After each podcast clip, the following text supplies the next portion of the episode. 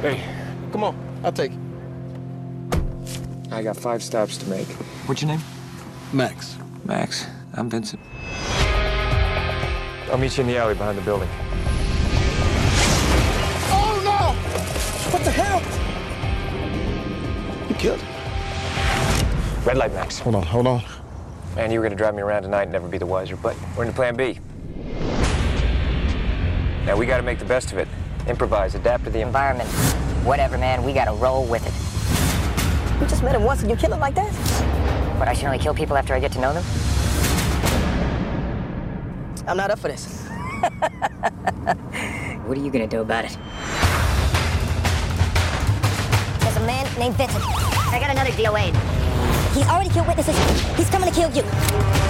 Max! I do this for a living! You're slowing with my work. Gotta roll with it. Adapt. Get your hands in the air! That's funny, coming from you. Slow down! Stupid! So, Trent. So, Parth. Uh, good to see you. Likewise. It feels like we haven't done this in a long time. It it really does. Uh, well, we haven't done a discussion for like three weeks now, I guess. These two-parters are really buying us a lot of time. And I think we took a, yeah. a week off. Out we of- did. General unpreparedness, laziness. And we just, we needed to record an intro. It was Thanksgiving break. It wasn't going to happen.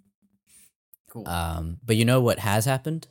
We both watched Collateral and ate food. It, I was going to say we've both consumed something. Um, in preparation for the episode. Or just like for our general health. But I guess if you only do it for the episode, that's nice. Um, I only I'm, started eating once we Once had craft services started? Yeah. So you can imagine what the first like ni- nineteen and a half years of my life, it was like, it was a waiting game. But uh, what, what have you eaten most recently? I had a r- ramen cup um, with the little dehydrated vegetables and the sauce and the oil packet. Wow. And then I microwaved. How very college student of you. I, I had a similar thought. It's not something I do particularly a lot, but um, f- financially, I feel like I'm I'm sort of on my heels right now, and so I've been trying to see what of my pantry I can eat. And so last night I had pancakes and apple, and tonight pancakes and apple. Wow, I, Parth, I, we need outside the box think thinking. And this morning um was Maruchan. Well, it wasn't ramen formally, but uh, you know, some sort of knockoff. Uh, yeah, but uh, I, it, I'm putting, I'm picking up what you're putting down. But it wasn't the bag where you need to boil water separately. It came in the cup, and then you fill it to the fill line, wow. which is a feature that I really admire. And then you can just throw it away after, which, in the grand scheme of things, is probably bad. But in short term thinking, I appreciate it. What about mm. you? Um, I had. I'll say the last three things I ate. Oh, cool. um, I mean, it goes against the structure of the show, but other than that, it's cool. Well, I can go backwards. So I can tell you the thing I most recently ate, and then just go back from there. Um, uh, the last, the the last two things I ate are kind of in conjunction with each other. I had a two-day-old Krispy Kreme donut, um, which I'd gotten um, a dozen two days, two days from, ago. Apparently, yeah, uh, f- from when I was leaving New York for my last day for my internship. Oh, um, that's when you were, uh, now that you're safely off the premises, we can say you were trying to waste time because you were asking. On my last day, on my last day, I was procrastinating pretty badly. You were like, Trent, please send me the cut of your student film. Under no other circumstances would I want this, but I really want to kill time. It's the exact words. I also had one strawberry frosted Pop-Tart, just those two things because I was feeling a little peckish before the show. Mm. And before that, for lunch, my first real meal of the day, I had some dragon chicken from Jinsoy, um, which has managed to last me three dif- three different meals. Wow. Yeah. Jinsoy is where we went that one time. Remember that? Yes. No, I- I'm aware. I remember the time. I would be shocked if my mom listened to this Collateral discussion. So I, so I think we can we can talk honestly about what happened. If we, do you want me to succinctly summarize what happened? Um, sure. So basically, me and my mom and you, or me, you. No, it was it was going to be me, my mom, and Jackson. It was going to be you, your mom, and Jackson. We're going to go to lunch. Yes, and, and then, Jin and Jin Soy was the decided place, which is the yes. through line in this story. And then we're and at, then you added Sarah. Yeah, and, because and, she was going to be your roommate. Yes, and my mom had not yet met Sarah, and so. Uh, Coincidentally, all of us are sort of hanging out at your apartment, which is right by Jin Soy. Like an hour or so, this is going to happen, and so we add Sarah. No, no, no, no, no, no. This that that happened after. But the, Trent, do you not remember the the man across the building? Oh my god! That that's all the it's same the story. Same same day. Same same day. Let let me tell this. Oh please, you, please, please. You you and Jackson were going to go to lunch, uh, with your mom, uh, because mm-hmm. she wanted to take you out for lunch. And then you said, well. Uh, can Sarah come? Because she's going to be my roommate. And she said, okay, sure. And then uh, then the three of you came over to my apartment the night before because I was having a party at my apartment. Oh. And then and then um, just before you came over to my apartment, you told your mom, hey, can we add Parth along? Because, um, you know, he's my Parth. He's my roommate. Wait, no, he's my podcast co-host. I think and she you, still may have not met you by that point. No, she had not. Yeah. I'd never met your mom. And then um, your mom was like, okay, yeah, I mean, I guess that makes sense. Mm. But you could, then, feel, you could feel the tension in her voice starting to... Well, I didn't from. know. I was not privy to this. All I knew was you told me, hey, you want to come to lunch with my mom? And I was like, all right, sure. Yeah, and then um, I was just trying ha- to. I was just like, we're doing this, so let's kill yeah. as many birds with this single stone as possible. Yeah. Oh, kill as many and, birds. That's that's um what Trent calls spending time with me. And let's make um, this. Let's let's just make this a mega lunch. And uh, then to, to end all lunches, uh, because I was having this party. Of course, it was the weekend, and so, uh, friend of the show, Sophia Alexis, came along, mm-hmm. uh, or came came to my apartment, and. I told Sophia, like, oh, uh, like, I guess I'm going to have to be gone for lunchtime. She was like, all right. And then Trent said, wait, why don't you come along? W- w- you you can come along, too. And I was like, ah, all right, works for me. And Sophia was like, works for me. Yeah. And so the morning after the party, you call your mom and we're all hanging out in my living room. And then Trent sort of hides off into my room where Sophia Alexis is trying to sleep. After yes. being, um, I guess, incapacitated from the night before. Um, and um, I, I think we should take a pause in the story and talk about the man across the street. That's Miz Isn't uh, that, that's going to take so long. Uh, uh, we'll do. Wait, how about this? Well, for the, if you are interested, there's a crazy story coming for you at the end of this episode. okay. Oh, okay. Fine. Um. But anyways, uh, Trent hides off into my room, and then I'm like hanging out, talking with the people still there, and then I'm like, "Whoa, um, Trent's been gone for a bit." And I go back, and I just see like, like I see Trent just like not having a good time on, on the phone with his mom.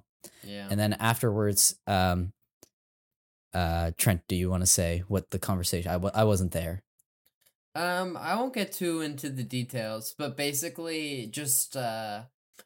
Uh, my mom was like, you have grown this lunch one person too large, and not that I, it, I believe the words you said were, we're just adding anybody now, when when when we added, she was like, and we're just adding Part's girlfriend now, and uh, you were like, these are my dearest friends.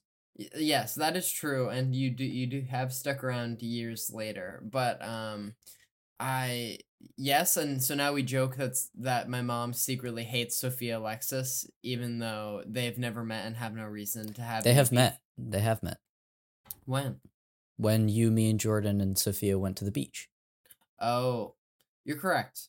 Um, but I, at but other same, than that, I don't think there's th- there's been any contact. At the same time, I once uh brought. I was trying to bring a love interest to the house on my father's birthday dinner, question mark. And my mom said, why are you bringing this person? We're never going to see them again. Wow. And, and so uh, it just like phone calls with my mom sometimes, but uh saw her last night. Great lady, came to support me at the showcase. So these cancel each other out. And if mom, you're listening to the uh, to the if collateral you're discussion, if you're listening to the collateral discussion, I'm thoroughly shocked and I apologize. And if uh and if not, no one tell her, please. Yeah. And with that, let's cue the intro.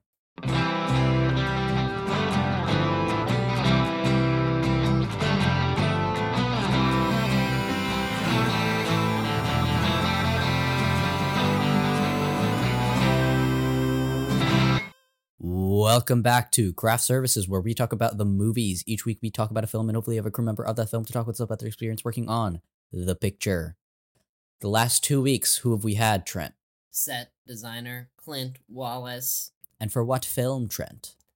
Col- Michael Mann's Collateral, and he also worked on such films as The Curious Case of Benjamin Button, John Wick three, Parabellum, Top Gun Maverick, um, and additional examples. John- yeah, just John- some films. John Wick is a movie that crossed my mind several times while watching this film. Mm, yeah. Especially uh, one scene. Oh, what? The, like, the dancing? Nightclub. Yeah, yeah. The, one hundred percent. Um, so, Parth, we have a whole film to discuss, but something today happened to me that has never happened to me. Trent, and- tr- when we when we started this call, Trent said that he had something important and, and crazy to tell me, but that he was saving it for when we were actually recording so we could do it on air. I don't know if I can seriously classify this as important, but noteworthy for sure. Okay. Sure. Um, so let me set the stage. I am in the room that I'm in now, and I'm cleaning my room, and it smelt a bit musty, and oh. I, yeah, I mean, no surprises there. And so I thought, let's crack, let's crack a window, let's get some air in here. And so I opened the window in my closet and another one like near my bed.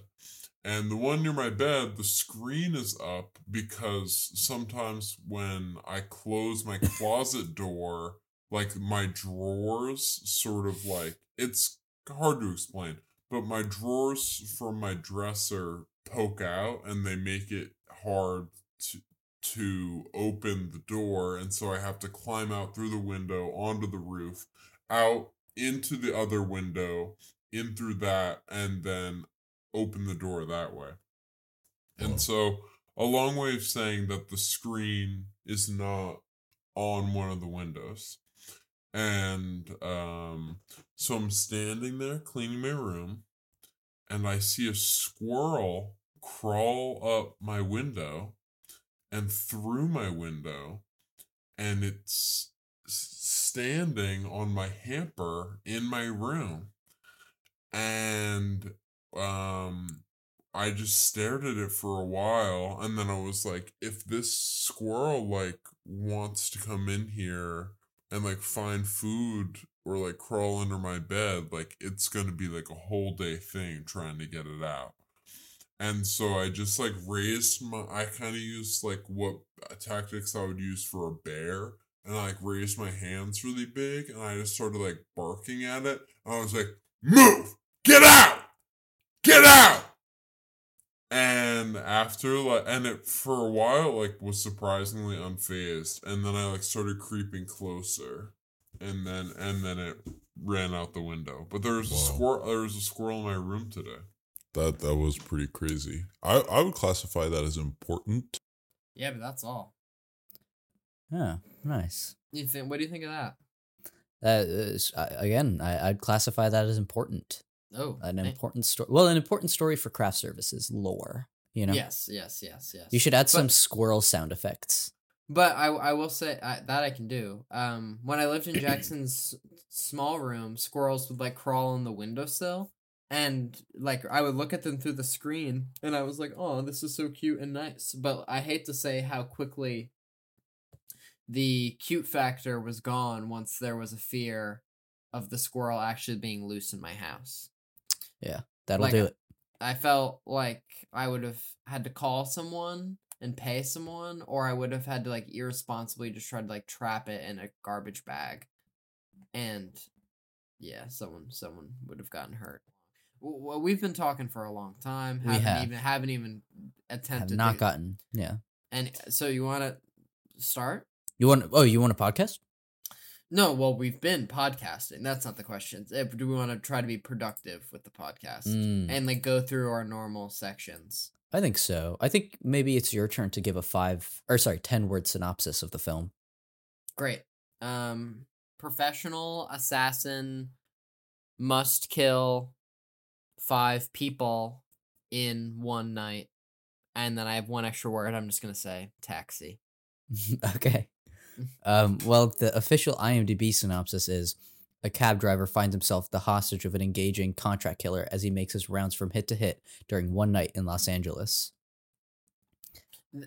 It's hard to say, like, like Jamie Foxx is obviously like proposed as the main character, but I, I don't know why in my head.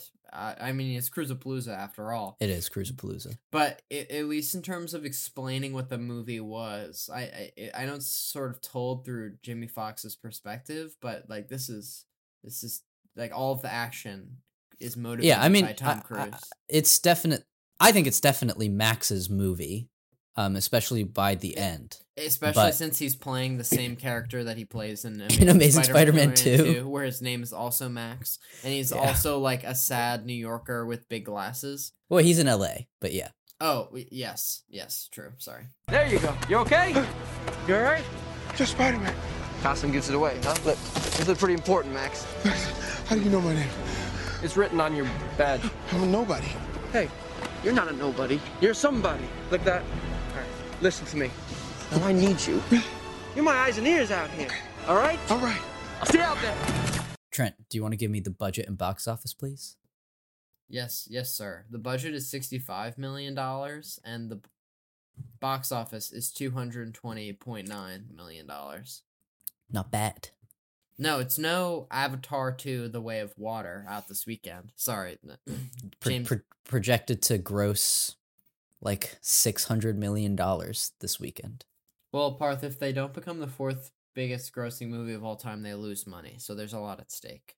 Hey, never bet against James Cameron. There was so much, I feel like, Avatar apathy in the air. And now that I've started to sniff it out, they're, like the Avatar supporters are there. You just have to look. They're, they are. They they really are. Anshul came by the equipment room yesterday, and he's, I'm pretty sure he said something to the effect of, I'm going to go see Avatar for the next three days.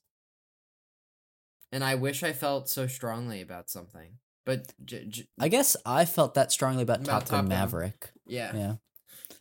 You, you're not going to be ready for when M I seven comes out if you thought Top Gun was bad. Anyways, um, production history, please. So, writer Stuart Beattie took a cab home from the Sydney airport when he was seventeen and had the idea for a homicidal maniac sitting in the back of a cab with the driver talking to him. He wrote a two-page treatment titled The Last Domino and then began writing a screenplay around that treatment. The original story centered around an African-American female cop who witnesses a hit and the romance between the cab driver and his then-librarian girlfriend. And the final film obviously has limited resemblance to the original treatment. So while waiting tables, Beattie comes into contact with Julie Richardson, a producer who is working um, for Frank Darabont, Rob Fried or Freed, and Chuck Russell's company Edge City, and they were trying to make movies at H B O. So Beattie pitched The Last Domino, got a meeting, and got the project set up at Edge City. But after two drafts, H B O passed on the project. After a general meeting at DreamWorks, Beattie mentioned the script to executive Mark Hames, who read the script and put an offer on it the next day. Isn't seeing the DreamWorks logo at the start of this like very intense adult movie pretty surreal? It's this combined with Saving Private Ryan. Really weird to see that little boy, um, in, in the in the D. Um, Wait, fishing fishing off the moon. Fishing off the moon. Isn't the DreamWorks logo? Isn't he fly fishing now? He is. Or, yeah, he always was, but uh, they've changed it to like inc- it's like a Marvel style logo. Like, thank God. Yeah, at least one more thing is, you know. Um, we should Marvel-fy this podcast. Like, we should do, like, po- like... Uh, he's right behind uh, me, isn't he's he? Right behind me, he's isn't right behind me, isn't he? He's right behind me, isn't he? Comes great responsibility. Uh, director Mimi Leder, Letter, and cinematographer Janis Kaminski. Hey, Spielberg's guy. were attached to the project. Uh, they dropped uh, the project, and then it later went to Brazilian director Fernando Meirelles, Meirelles? Anyways, who turned it down because he would have had to move to L A for eight months. He wanted the film to be a comedy in the vein of After Hours, which I can kind of see with this concept. It kind of is, but like not as like funny, um, intentionally so. Yeah, uh, funny is not one of the first one hundred words that comes to my mind. I, this movie is kind of funny. He, like, he didn't kill him. Bullets in the Fall killed him. That's hilarious. Anyways, um, Russell Crowe, Mark Ruffalo's hair and facial hair yeah. is is is the most uh, humorous thing happening in this film to me. Russell Crowe was interested in the role of Vincent and got Michael Mann involved. And it originally took place in New York City, but re- was revised to be set in L A once Mann came aboard. Crowe left due to delays in production. Mann then approached Tom Cruise with the intention of Cruise playing Vincent and Ad- Adam Sandler playing Max. Wow. Sandler dropped out due to scheduling conflicts with Spanglish, so at least he got to make Spanglish in the end. Never even um, heard of that. Uh, Beattie wanted to hire Robert De Niro as Max, but the studio wanted somebody much younger. Cuba Gooding Junior turned down the role as he thought it would be miscast, and Mann did not want him because it would remind audiences of Jerry Maguire. If he cast Robert De Niro, this would just be Heat two. Yeah, Ex- kind extra, of. Extra Heat. Um, Heat two, get out the king. Finally, Jamie Foxx was offered the role. Um, to prepare for his role, Cruise uh, worked as a FedEx delivery man. Um, oh, man. Wait. I see the little touch you did there.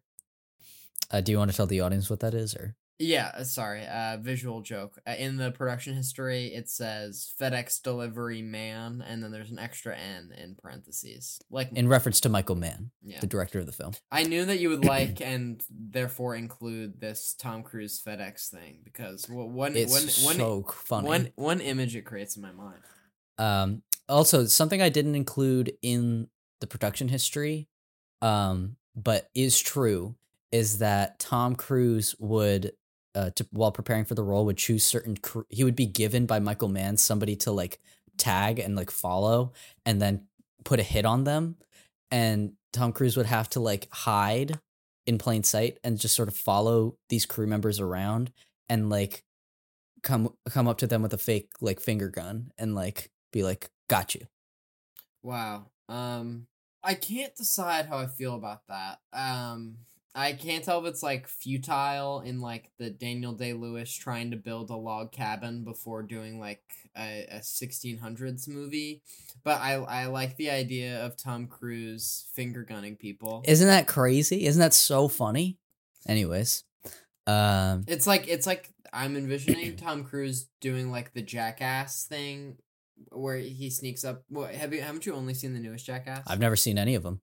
Oh, well, basically, in the first few Jackass films, Johnny Knoxville will, like, sneak up behind someone, and it'll be, like, a P O V camera, and he'll have, like, a straight razor, and then he'll just, like, buzz people's heads from behind, and, like, the psycho music will play, and that's what I'm envisioning Tom Cruise wow. doing with a finger gun. Imagine getting your hair buzzed off, and you turn around, and it's Tom Cruise. Want to play back?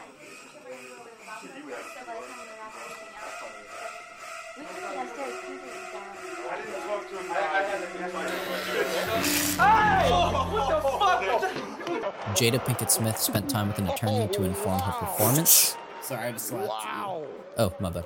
Um, Jada Pinkett Will Smith just uh, do you want to insert the...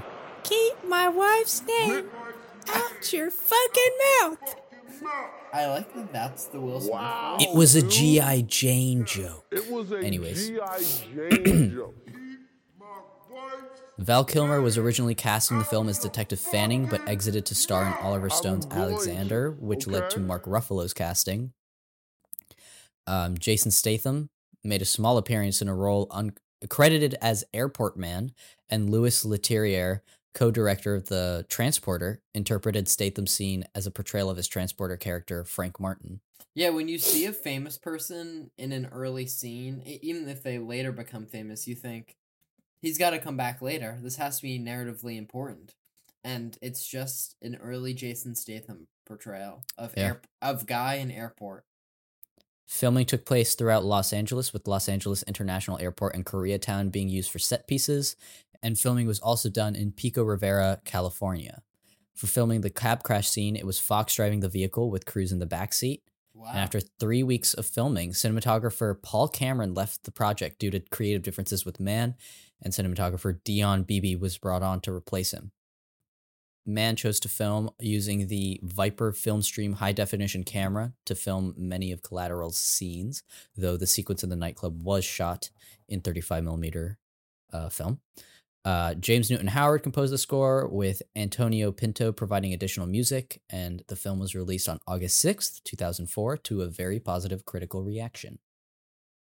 All of the uh, all all of the casting what ifs are like really crazy and like really yeah, make this. This could have been make, a very different movie, especially like Adam Sandler. It feels like this is so far from what it would be such a different have been role trying to be. Yeah. Um. Well, like I think Max is like sheepish, and mm-hmm. I don't I don't know that. Like I guess he is kind of sheepish in like Punch Drunk Love, but like in a very different way. I, I'm just imagining the water boy in, in, in inserted yeah. into this like pretty serious uh movie for men. men I could I, I could more imagine like like late career Adam Sandler as Vincent, or like as mm. like uh like like if his character in Uncut Gems was not like a doofus. You know what I mean? Like yeah, just I mean, like if you've checked Hubie Halloween yet, I actually think it's a really good portrayal. I haven't like, seen exactly it. What you're trying to talk about. I feel like no um, woman on planet Earth is like, yo, I actually love Collateral. Is that... Uh, that's not entirely true. I mean, there are... But it... Well, Michael Mann, on the whole, kind of makes I mean, boy it's, movies. It's in the it's in the name, but yeah. You know what I mean? Like, I, I, he I, makes, like... Like, I, I don't know that Heat is really I, a four-quadrant... No, it's you know? not. But I was going to say Heat is good enough where it extends past the threshold where you can be like, but like, but like, it's really good. Even to be though- fair, I did show Sophia Alexis, friend of the show, Sophia Alexis, this movie. Lo- local not, female. Not the local female. Um, Sophia Alexis, this movie like two months ago, and she and really enjoyed it. Really? Yeah. And this is a, a quite a boy movie. Isn't that shocking? Sophia hates boy movies. And yes, yes, and I thought like comedy and like action were like her two greatest opponents. And I would say she she can enjoy an action movie more than a comedy, is my opinion. I don't think, but I have, think she she's mostly bored by both. I don't think we have enough time to get into understanding what y- your uh, what your good friend doesn't like about sitting in a movie theater and laughing amongst other moviegoers. Um, for, for, for ninety to one hundred minutes, but I say we just keep chugging along and to the fun facts. Wow, nice, nice intro or transition. Thanks. So Tom Cruise really fell when he stepped on the office chair, and Michael Mann liked the anomaly so much that he left it in the film. Javier Bardem only filmed for two days, but spent several months learning to speak English with a Mexican inflection for the role. I would Tom- just hire someone with a Mexican inflection, you know? Two months seems like a long time for two days of shooting. It's like my mom always says, if you're taking a vacation, like that means like there's at least two travel days. And so you need to spend at least four days at the destination. So double the amount of travel days in order to make the vacation worth it. Mm. And so I think Michael Mann should have used my mom's vacation policy with ha- ha- Javier Bardem's learning to speak English with a Mexican inflection for the role. Tom Cruise's tactical draw is so good in a scene from Collateral that it's used by experts in lessons for handgun training. You've talked about this. Um, Edward Norton was offered both lead roles, which, uh, like now we're talking. Um, as I could in, I could honestly see him as either. Like I think Tom Cruise. The, like oddly enough, like I I'm glad he didn't he's not Tom Cruise's role, because Tom Cruise is kind of is both the reason literally and figuratively that I think we're talking about this movie. But I think Ed Norton being in this instead of Tom Cruise is a mistake, and I think Jamie Foxx does what is asked of him. But Ed Norton is just a more interesting actor to me than Jamie Foxx. That's a, we'll talk about that later, but um. I was gonna say Ed Ed Norton is like can be both like like scary enough to be Vincent and like weaselly enough to be Max. You know what I mean? Yeah. So Tom Cruise trained for three months in how to handle firearms under the supervision of the L A P D. This is the first time Cruise had worked with live rounds. Remember in the interview when we I asked do. if yeah. he they used live rounds on set, and, and set de- designer Clint Wallace was taken aback, and he was like, maybe they used live rounds in the prep. So there's a quote from Michael Mann that says, Tom is extraordinarily skilled at everything athletic that he tries. I'm just going to let that breathe for a second. Um, and Vincent tells Max that his father was abusive and died of liver failure. In real life, Tom Cruise's father was abusive and died of cancer. I guess uh, not of the liver, though. So no. Well, I mean, it could be. We don't know. I feel like it would have included that. Well, I know that Tom Cruise hasn't revealed what his dad died of, other than cancer. Wow. So. So- Sounds like, um, I feel like we're also still in Magnolia mode, where Magnolia is mm-hmm. also inspired by the real life death of Tom Cruise's father. Yeah. Wow. And we're talking about Steven Spielberg next week. Like, the, once you're in Cruise mode, because we are. You, yeah. Because you talked about his D P. Once you're in Cruise mode, it's hard to get out. Yeah. When like you're on we, the Cruisapalooza, there's no coming off. We might just have to pivot what this show. Goals? Just change it to a Tom Cruise podcast? No, just maybe readjust our goals. Like oh, what we're okay. trying to accomplish, and our new goals being maximized. We are creating thousands of jobs, you motherfuckers. You should include that clip. We are the gold standard. They're back there in Hollywood making movies right now because of us.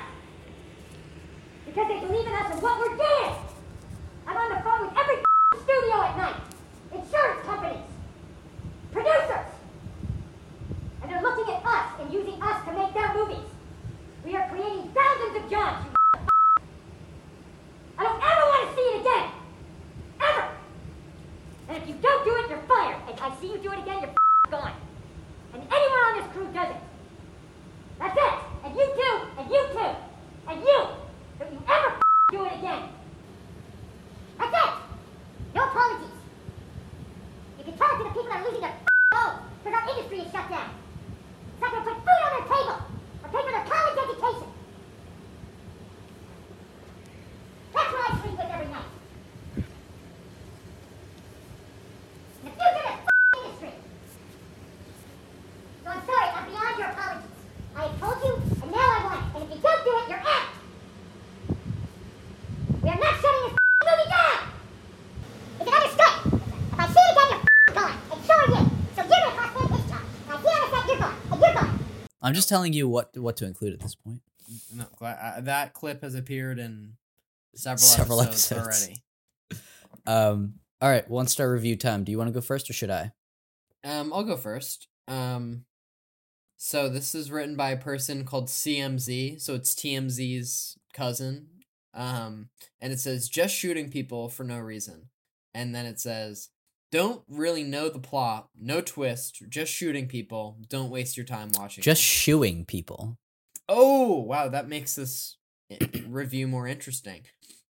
I I mean, it, I, I can see what they're going for, but it's funnier if they think that it's just shooing people. Yeah. This next one is from Amazon Customer, and it says, skip. Um, my roommate ordered this on my account by accident, and there are quotes. Pre- yeah, and there are quotes around the accident, like they have a complicated relationship with their roommate. Was the movie a one star? I don't know. Was it worth four dollars to have someone else watch it? Dot dot dot. Absolutely not. This seems like they need to leave a review. Yeah, Amazon on customer their, on their roommate. A, well, this was recorded August third, twenty nineteen. Who knows what's happened since then? It's like in um. Do you know? Have you watched the the rehearsal? Mm-hmm. Do you know yeah. where the, where this is going? Yeah. Okay, so uh, quickly for the people at home, if you've watched the rehearsal, there's the episode where they go to the woman who is the uh, the mo- the th- mother in quotes of the of Nathan's theoretical child in quotes, and she's looking for a partner to m- m- parent. You're like making a silly face to make me try to mess up. Um, but she's looking for a partner, and one of the guys she tries dating is just like this kind of foolish guy, and Nathan goes to his house and meets his roommate, and they get into a fight, and it's played for laughs. And then it, well, I guess was the thing on Twitter more recently after it came out that someone messaged the guy and said like, haha, what's, have you and your roommate like sorted things out? And he was like, bless up, my roommate got hit by a car and is dead. Like, thank God I was praying for this. You don't have a license plate? No. It's okay. But don't you need a license plate to drive? No. You don't need a license plate to drive? No. Wow, I did not I, know that. Oh, really? You didn't even know the part that he was dead? No. Oh. Oh, yeah, yeah, no, I mean, that that's the punchline. That's crazy. Um, supposedly, but yeah. Uh, and what? Uh, so this leaves the last one for me. So this one's by Mister C. Gardiner, and it says copyright infringement.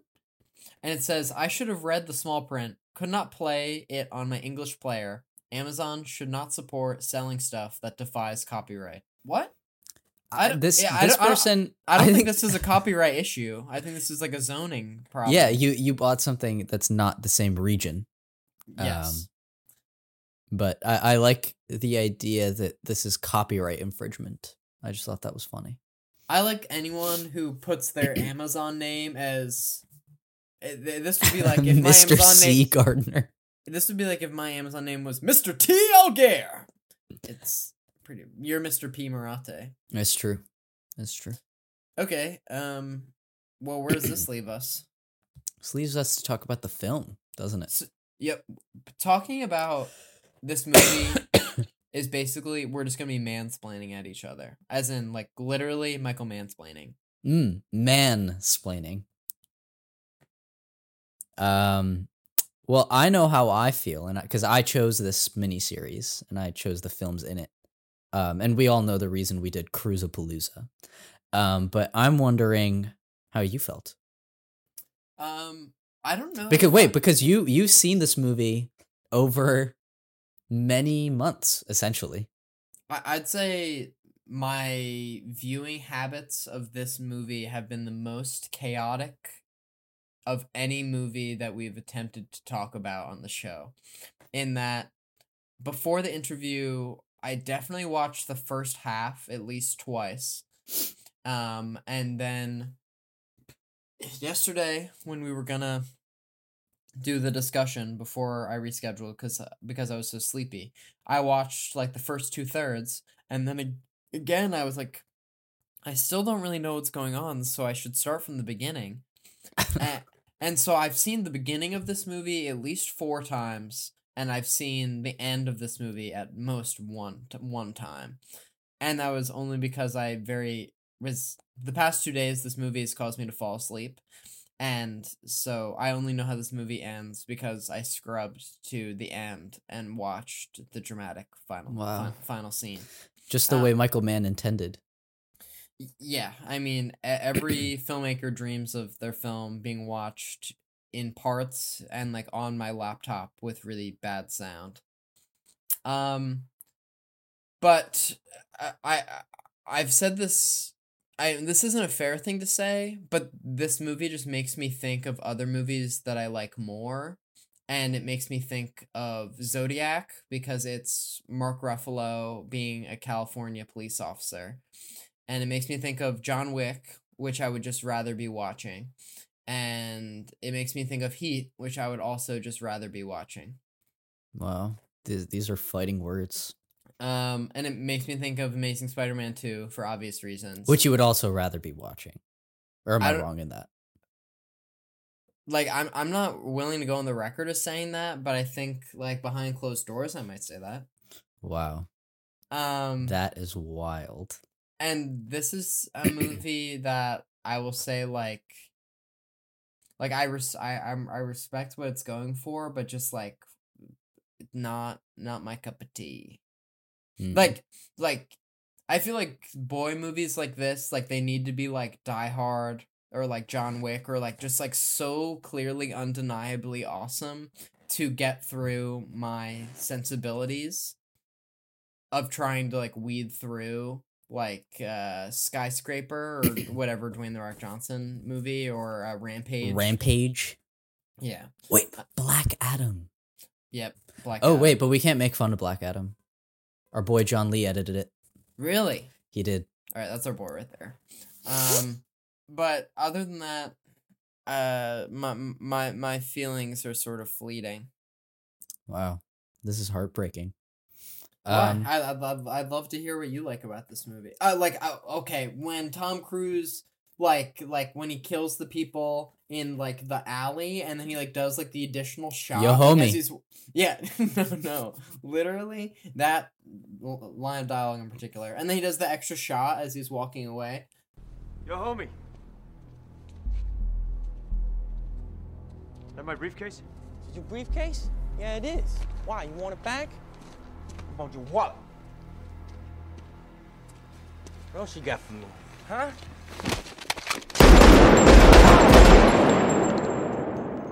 Fuck!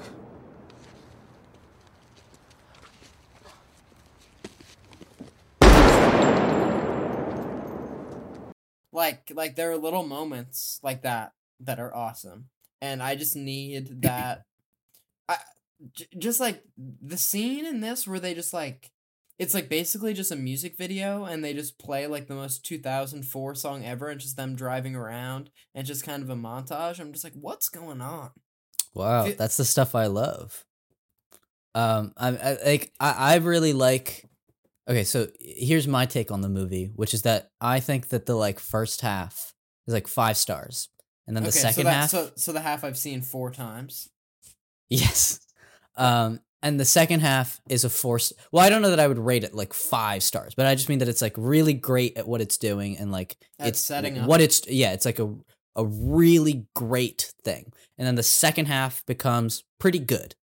Um, and uh, but like I I really like, um, the two characters of Vincent and Max. Um, like I kind of disagree with you on Jamie Foxx in this movie. I think that he's really good at portraying a certain kind of character, which is, I think, pretty difficult to play, which is somebody that's Max as a character is so pathetic. Um, but he never plays that in such a way where it makes him unlikable. Yeah. And, and like his romance kind of with Jada Pinkett Smith could come off as like creepy mm-hmm. in that he's like taxi cab hitting on, hitting on his but client. He's, he's like so suffocatingly nice that you can't make that. Yeah, and not and but but not suffocatingly. Like he, well, he it's not like it's not like he's Mister Nice Guy or something like that. And I think that that's he straddles a really good line there. And I, I really like him and Cruise's dynamic with each other on I, screen. I like it when you feel like when Tom Cruise is like talking to his his like operator guy, and you can like see Tom Cruise encouraging him to like be more than he is. A fat ass. Anyways. um but it extends so much so that when uh, uh when Jamie Foxx's character is like having the meeting with Javier Bardem, I believe is that who he's playing? Yeah. I was just Like, already days before that, but I was like, we got this character to have this interaction, like, an hour into the movie? Yeah. Well, just, well I mean... It's quite the transformation. Well, that's the thing. I, I like seeing Max's... Um, I, I like that, like, Max and Vincent are two people on opposite sides of the spectrum, in terms of one is willing to do whatever it takes to get what he wants as like a hitman, and the other is has this dream of being like, I'm gonna like make the smooth limo ride, but like is not willing to, he's too scared to go out of his comfort zone to get it done. And I like seeing those two sort of go against each other um in that way, and that's why I really like the scenes of the two of them like um talking with each other. I, I I think that like putting it against a movie like John Wick is almost unfair. It's fair in the sense of like the action, um but I would say that like one is much more interested in the with the characters at hand, um, then as much as I love John Wick and I worked for Thunder Road, so nothing but love. But um, I think that like the point of that is to have action. And the point of this, I think, is to sort of see these characters go through um, their arcs. And fundamentally, like I, I would agree with you that the movie is, um, I think I would be less emphatic about it, truly, honestly, and not just because I'm a Cruise guy, but I think his performance in this is really good, like really good. And I think that him as a bad guy, he's already scary. Mm. You know what I mean? Like Cruise is already scary, and having him be a fucking hitman, and he's a robot. Like he he moves with such intensity and with such vigor that you're just like horrified at what he might do. And I think he plays that really well. And I think one of the things this movie does that I don't think a lot of other movies can utilize as well is his coldness that he can have. Um, I mean, there's the famous story of Christian Bale saying that he based Um, his character Patrick Bateman um, off of an interview he saw of Cruise, where he said that he saw intense friendliness with nothing behind the eyes. Um, and I think that this movie uses the nothing behind the eyes thing um, to really great effect. And I, I think that makes this movie from a pretty good movie to a pretty great movie in my books. But I, I, I will agree, it's not perfect. I think that second act makes it go into, all right, this is pretty good territory. Yeah.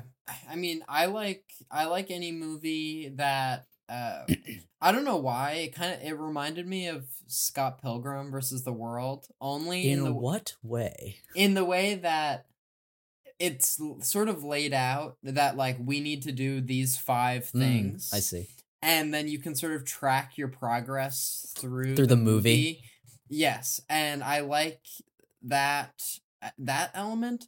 But I thought in high school, me and my friends would make like a we would like make a list and like ranking all of the Scott Pilgrim fights. And I really hope that no one is making a list ranking the kills in Collateral, because I feel like none of them are that exciting or just like there there's no they don't feel that different from each other. Uh, I don't know that I agree with that. I mean, the first kill you don't really see. I mean, you, that's when the one lands on the yeah, the top on. of that guy. Um uh, but uh, I don't view this as an action movie. I, like in the same way that I view Well, maybe my problem is that that is the mindset I was trying to have, and so everything that wasn't the action scenes just felt like we were moving from one scene to the next. I, I would never ask you to do this anytime soon, but I would ask you to go rewatch it the whole way through, um, not going in wanting like a John Wick or a or, or or something like that, where like that is the point, because I think that there is something um, with the characters that's deeper. Um, I, I also have to say that I, I'm not sure how this factors in on a formal basis, but also just after all of the things we've heard about Michael Mann being not the nicest person to work with on set. I'm, I've have just, we kept any of that on the record? I, I, I'm pretty sure we did. Um, yeah, but off the record, we've heard some crazy things about y- Michael Mann. Yes, uh, and I, I we won't spend too much time on this, but just I'm a little predispositioned to not like the movie. The now. man, oh, because being nice to people is like a really like good, cool quality. It's like a thing I think that most I guess, but I mean, do. if your friend, if you if you like David Fincher movies, he's not exactly the nice. I mean, he's not abusive in the same way that I think man can be. But yeah, like, I, I, but I mean, when we talk about David Fincher on the show, no one is like secretly like trashing him behind his back. Fair enough, fair enough. Um, but like, I I don't know that that's like wholly a fair thing to put, because it doesn't show up in the movie. I think like if you watch like a Woody Allen movie where he's trying to like have sex with seventeen year old girls, like yeah, it's in the movie, formal, and so it's way, it's way more difficult to sort of separate. Yeah. yeah. separate that. But I, I don't know that that shows up other than the sort of detail obsessive, like he makes movies about professionals that are the best at what they do. Mm-hmm. Um, I don't know that that shows up in the movie. Um, but yeah, I don't, I, I think what, what did you think that it looked weird in terms of the digital cinematography of it all? Isn't this like sort of right at the cusp of when films, because when you said that it was shot digitally, I was sort of surprised because of the timeline of it, because isn't this right in the time when things could kind of go either way? Uh, it's just before that time. Um, so Attack of the Clones is like the first major motion picture to be shot all digitally, and it's shot at like ten eighty p and looks like shit. Mm. No offense. Um, But uh, to Mark Sexton, storyboard artist on the film. Um, yeah. Beloved guest. Yes. Great um, episode, by the way. Very good episode with a Tom Cruise story in it, no less. Um, but I think, um, so So anyway, so Attack of the Clones comes out. That has, that's fully digital. And then th- for this movie, because so much of it takes place at night and digital cameras have are better with light sensitivity, mm. um, Michael Mann's like, all right, I'm gonna go. Di- I'm gonna go digital mode. Um, for for a lot of the for night everything stuff. That isn't the club scene. Yeah, I mean, I'm sure there's other stuff that's shot on film too, but a, a lot of the stuff that's like at night outside in L A, um, is all kind of shot digitally because, uh, they can capture it better. Um, I mean, it, it's it looks weirdly enough. I think it, it got kind of a bad rap when it came out for the digital look of it. Um, because people were like, this doesn't look like film. And I think it's kind of reverted somehow where I think because so many more movies are shot, or most movies now are shot digitally, um, it doesn't look odd as much anymore. Um, but yeah, but then, so two thousand four is when this gets released. So it was shot in like two thousand three. And then this camera is then used on Superman Returns, which is two thousand six. And I think... maybe also on Zodiac, which comes out the next year. Wow. Um, and that, and and I, I would say like two thousand ten is where movies are like one way or the other. Like, yeah, okay. Um, because two thousand ten is when The Social Network comes out, and the the red camera on that is pretty fucking awesome. Uh, yeah. For the time. Um, and then it's. It's all digital. I'm just thinking about how, didn't Clint Wallace, set designer, say that this was like eighty, eighty straight nights or something like that? Yeah, because it's all takes place continuously. That sounds like a fucking hell shoot. Yes, it does like, sound terrible. I know in both of our film careers, probably inevitably there will be a time where we're like nocturnally flipped for a night shoot like that. And... O- only in my most depressed moments in Utah did I have a s- sleeping schedule like that, and it's not good. No. It's There's, not good at all. Uh, you, d- I, you don't, not seeing the sun is not good. Uh, I'm a research assistant on Eye of the Duck, um, and um, I I recently done an episode for them f- uh, for Day of the Dead, where they did, um, well, wait. I guess that was slightly different. But for Day of the Dead, they filmed in like a real mine. Mm, um, wow. And so they would that wake up dangerous. At, they would wake up at five. Well, it's like discontinued, but um but like yeah. But, but yeah. Uh, people got very sick after filming. Um, Probably because the air quality. But they would I wonder wake how up minors feel. Minors. Like children, Trent? You wonder how children feel about this? No, I just meant like miners' lungs, given that they do it for a profession. They're mm. like they, that is probably a long-term struggle for them. Anyways, uh, they people on Day of the Dead would have to wake up at four a.m., go into the mine, film all day, and then get out at like twelve a.m. or something like that. Or wait, no, not twelve, but like like at night. Mm-hmm. And so for like three months, they did not see daylight. And that sounds terrible. Yeah.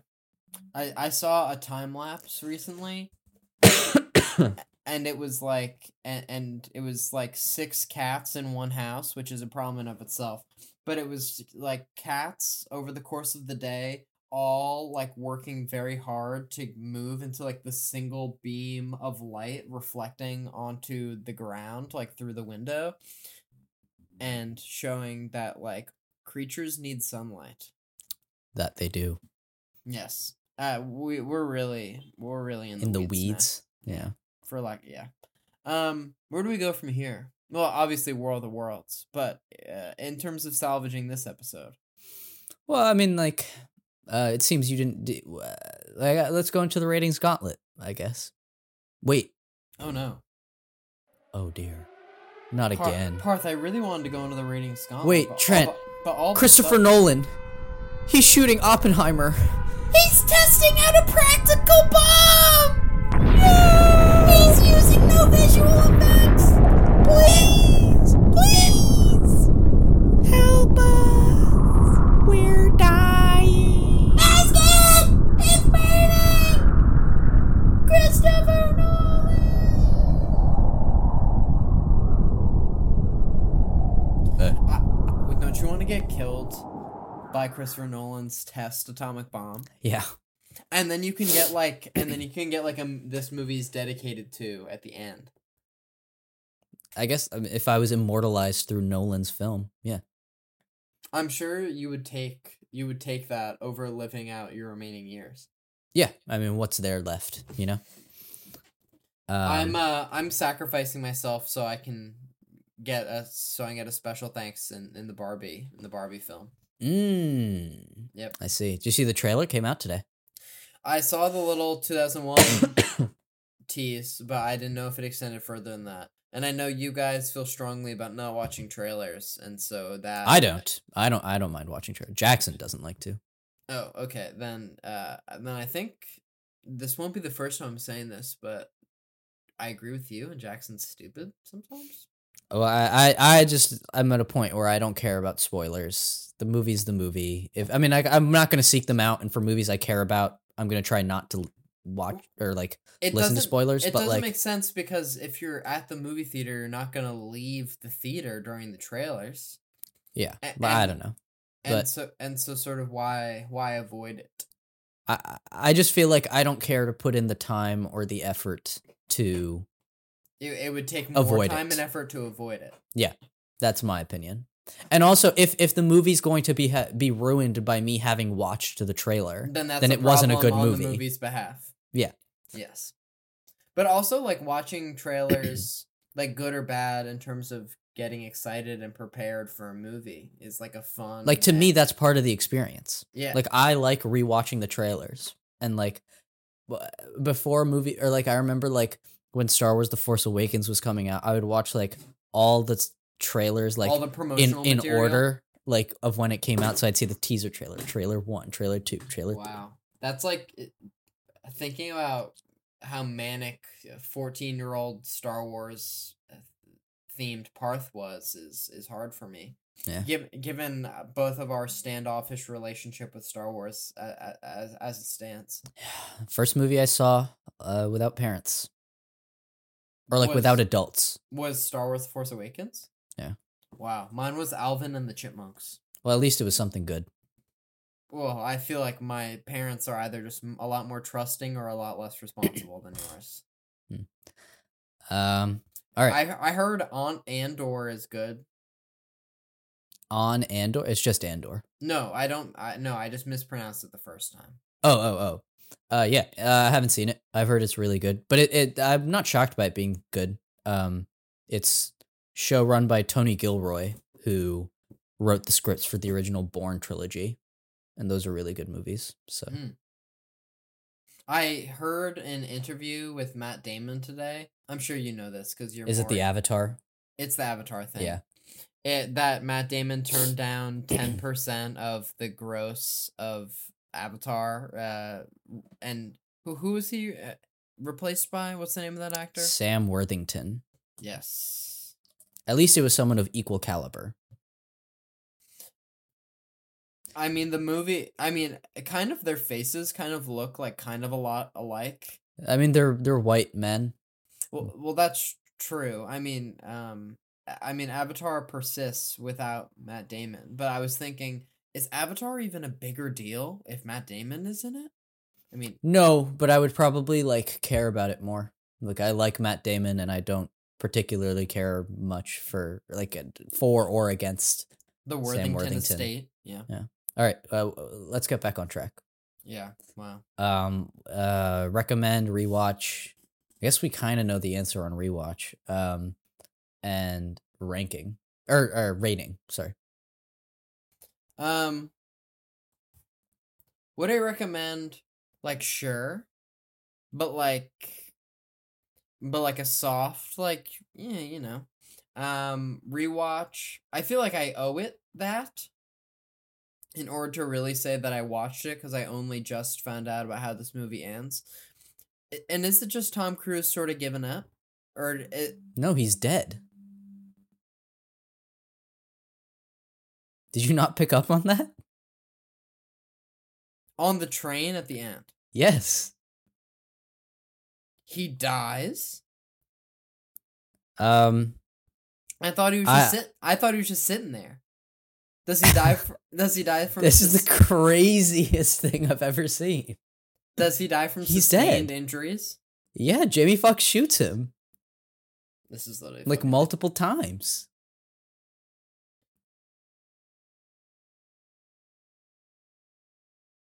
Like, the lights go out, they uh-huh. face off, and then okay, he shoots him. I remember that. Oh, okay. I saw that. Um, and I thought, because then his, like, cartridge falls out, and I thought they're both out of bullets. No, and then he, his cartridge goes, falls out, and he goes to put another one in, and he, like, uh, and he's, he's wounded in battle. Yeah, I saw that his, like, ear was all bloody and then, or something. And then you, and then you see him, yeah, and like, then I saw him slowly go, uh, I just saw him sl- slowly sit down, and then I saw Jamie Foxx and and the girl who isn't gonna go on a second date with him um, leave the train, and I just thought, oh, Tom Cruise is just like, oh, he won. Like, he's just giving it to him. No, he's dead. I mean, he did win, I guess, but wow. He's dead. I mean, kind of speaks to how thoroughly I watched this movie. Um... I don't even know what to say to that. I, I, like I was, I was pretty open about the fact that this movie made me fall asleep both times I tried to watch it, and I, I, it's, I'll spend the rest of my life trying to figure out if that's my fault or if that's Michael Mann's fault. Uh, I'll say it's your fault, personally. Okay, um, and I'm gonna give this like a six. No, I like a five point five on the basis that like it's a good. Like, it's a fine enough movie, but just, like, not not for me. I, I all right. Um, uh, wow. Um, yeah, I'd recommend this. I've rewatched this. Um, no, I mean, I'm wrong in the way that every person who I've been, like, like, have you seen Collateral? To try to, like, find some sympathizers who were, like, also, like, feel that Collateral is just fine, and everyone is like, Collateral's fucking awesome. So if I'm alone on this, I'm fine with it. Um, I like blonde. I like blonde Tom Cruise. You, uh, it's the name you've chosen, and we, we although I think maybe we should call you Blonde Cruise. Blonde Cruise. Um, wait, let me take a screenshot actually, just for the humble podcast listeners. This is taking longer than I thought. Sorry. You could be Jamie Foxx. All right, I, I did it. All right. Um, yes, I would recommend this, definitely. Um, I have rewatched this many times. I think it gets better the more you rewatch it. Um, like an eight. Well, you know what I watched the other day that I'm fully down with saying is a better movie than this? Trent is about to say the craziest shit no, you've ever you, heard. You ready? What? Surf's Up. Have you seen that? Fuck you. Are you kidding me? Surf's Up.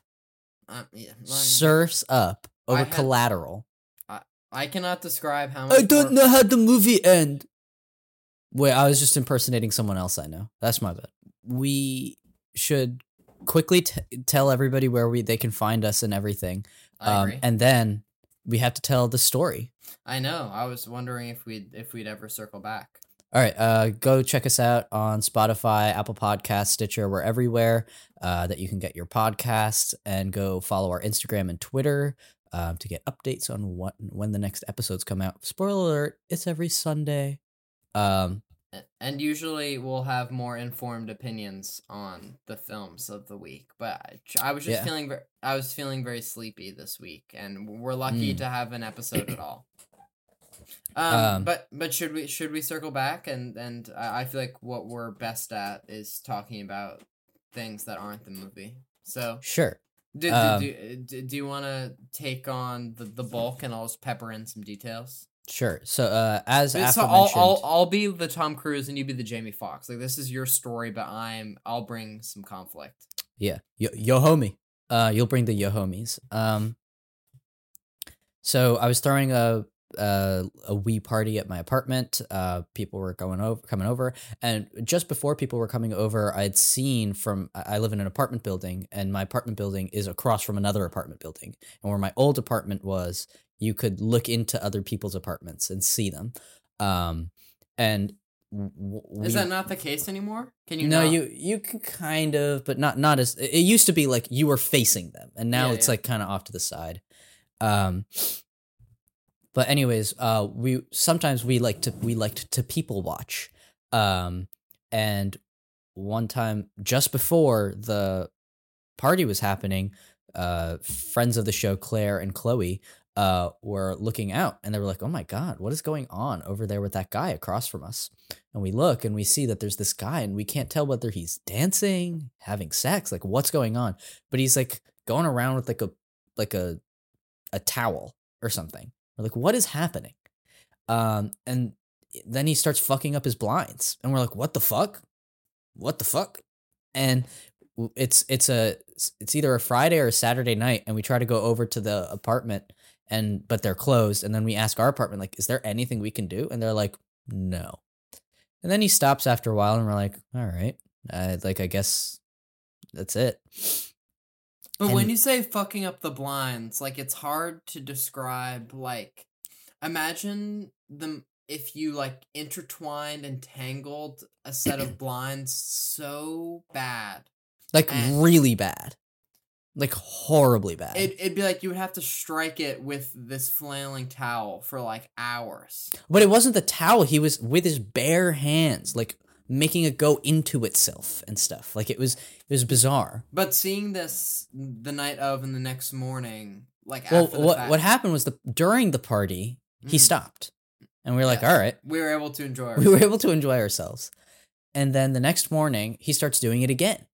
And we're like, but now there's like all these people at my apartment just, that have just slept over. And we're like, oh my God. And who are now sober and need something to be invested in. Yeah. And so I, I come out of my room after we were done watching The Dark Knight or something. And I see that there's just all these people just watching this guy fuck up his blinds. And, and by it, this point, he's like extending his arm out the very narrow opening of the window and yes. sort of just fla- flailing it. And we're like. Way- In a way where it's like he can't do anything that crazy, but like we just see the direction that this is headed. And we're like, this is bad. This is really bad. And we call, we'd held off on calling the police for a long time because we were like, well, I don't know. Yeah, what but, are they going to do? But then Wait, this guy's starting to take his hands out the window, and like it doesn't, like it looks like he's trying to do something not good. Mm. And we're like, maybe we, I guess, have to. So I call the police. And I'm, I explained the situation to them, and then they come to my apartment. But when after I called the police, we're like, oh, fuck, now police are coming to my apartment, and we've just had this party. And at this time, um, it was pre my twenty-first birthday. We'll put it that way. Yes. Um, and so we start a major cleanup operation. And then a bunch of people, once we're done cleaning up, are like, uh, anyways, bye, guys. And they start leaving because they're cowards. Um, and then some people are like, uh, we need to go on a bagel run. And I'm like, all right, whatever. And then they leave, and I'm just waiting. And then we hear a knock, and the police officers are there. Police officers come in, and they're like, oh, making breakfast? And I'm really stressed out and scared. And I say, no, just on a bagel run. Don't know why I say that to them. Um, they're like, okay. Um, so I point out the guy in the room and everything, and um, they're like, all right, well, we'll go check it out. And the way my apartment is situation situated is such that you can see a perfect angle, a perfect angle of like how they would have to enter into the apartment building. You we, can see the street we, and everything. Yeah, we have a top down bird's eye view uh, of, of like a god's view in a film. uh, yes. And, and we see the police exit your building, try to go into their building, and then probably give it like thirty seconds worth of effort. Probably. Yeah, they don't Probably. they don't call anybody, they don't do anything. They go outside the building, tug on the door a little bit, see that it's like locked, stand there for like ten which seconds. Is, which is obvious given that they would need a key card to get in. And then go back into their car and leave. And, and drive away. And this is what we are paying our police to do. Yeah. Um, I wonder what the fate of that young man is. And I'm, I'm afraid his blinds are fixed. Um, as of this semester. All of last semester they were fucked, but yeah, I'm sure that that wasn't just a pay- a maintenance person who was paid to do it. I'm sure that they sorted out their situation and untangled the blinds. Well, themselves. I well, I don't think they did that, but I do hope that they're better now. But yeah, seems like they're all right now. Trent is being nuzzled by friend of the show Jordan Sikafus. It's frankly suffocating. And when you start getting nuzzled, that's when all good episodes come to an end, yeah? Yeah, and I, I guess next week, just join us for part one of our um, interview with... Um, War of the Worlds. War of the Worlds storyboard artist Dave Lowry. There you go. Oh, like David Lowry, like, the, like, director like the director of The Green Knight. Yeah. Um, and then that sounds... that's going to be our second to last episode for the year. The beginning of the end. And we're just, we're going to have our end of year episode after that. And then it's going to be a whole new year. What but, an exciting time to have a podcast. Yes. All right. Um, some like truly horrifying things are happening in front of me involving Jordan and Trent. So horrifying um, as in some light hugging and... um. Guys, stop. Stop. All right. Uh, bye.